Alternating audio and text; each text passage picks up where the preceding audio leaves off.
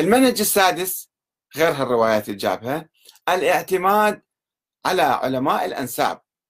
وكجزء من الاستدلال التاريخي على ولادة الإمام المهدي محمد بن الحسن العسكري يقوم الكاتب السيستاني بالاستشهاد بعلماء الأنساب في القرون اللاحقة مثل النسابة أبي نصر سهل بن عبد الله بن داود بن سليمان البخاري من أعلام القرن الرابع الهجري يعني ورا 100 سنة من الإمام العسكري ووفاة الإمام العسكري الذي كان حيا سنة 341 والسيد العمري من أعلام القرن الخامس الهجري والفخر الرازي الشافعي من أعلام القرن السادس أو السابع والمروزي الأزورقاني توفي بعد سنة 614 من القرن السابع يعني. ورا 400 سنة.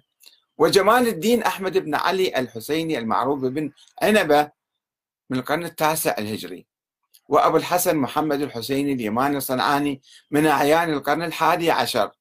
ومحمد أمين السويدي 1246 متوفي يعني قبل 100 سنة تقريبا 150 سنة.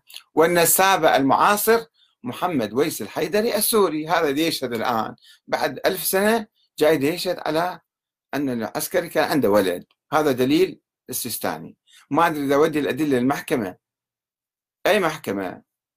تقبل هالأدلة وهالشهادات ذني؟